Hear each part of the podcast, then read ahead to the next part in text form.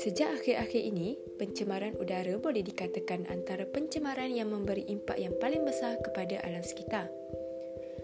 Terdapat beberapa fenomena yang boleh dikaitkan dengan pencemaran udara, antaranya ialah fenomena pemanasan global dan fenomena jerebu yang telah mengakibatkan berlakunya bencana alam yang mengancam bumi kita.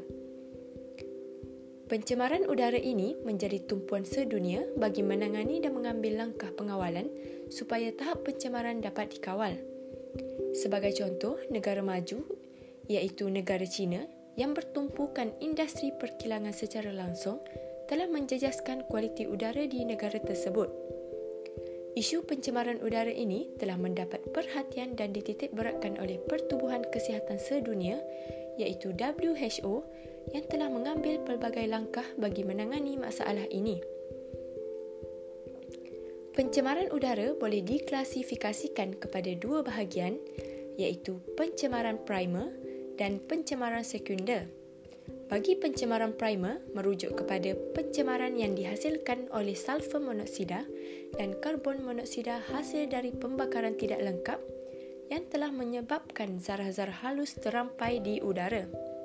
Kebanyakan pencemaran ini dilepaskan melalui egzos kenderaan, industri yang melepaskan asap atau bahan pencemar dan pembakaran arang batu yang tidak terkawal.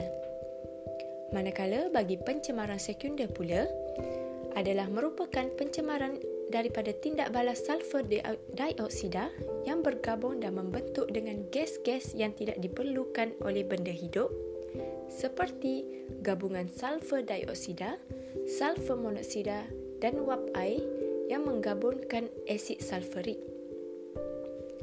Terdapat beberapa faktor atau punca yang telah menyebabkan berlakunya pencemaran udara iaitu yang pertama, pelepasan asap dari egzos kenderaan.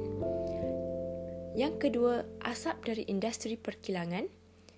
Dan yang seterusnya, penggunaan arang batu yang tidak terkawal serta pembakaran di tempat pelepusan.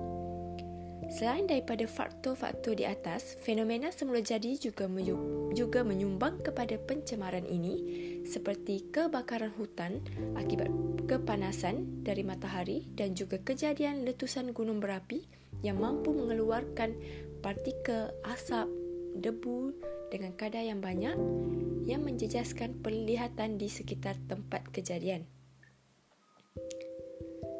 Selain faktor yang menyebabkan pencemaran udara, pencemaran udara juga telah memberi kesan kepada alam sekitar dan juga kepada manusia.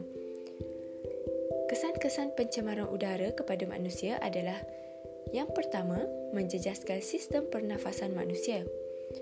Manusia sukar untuk bernafas dalam keadaan udara yang tercemar kerana udara telah diracuni oleh bahan pencemar dan gas-gas yang tidak diperlukan seperti gas karbon monoksida yang akan meracuni sistem pengangkutan oksigen dalam darah dan melambatkan tindak balas manusia dan kesan seterusnya adalah menyebabkan penyakit lelah dan fungsi paru-paru terjejas.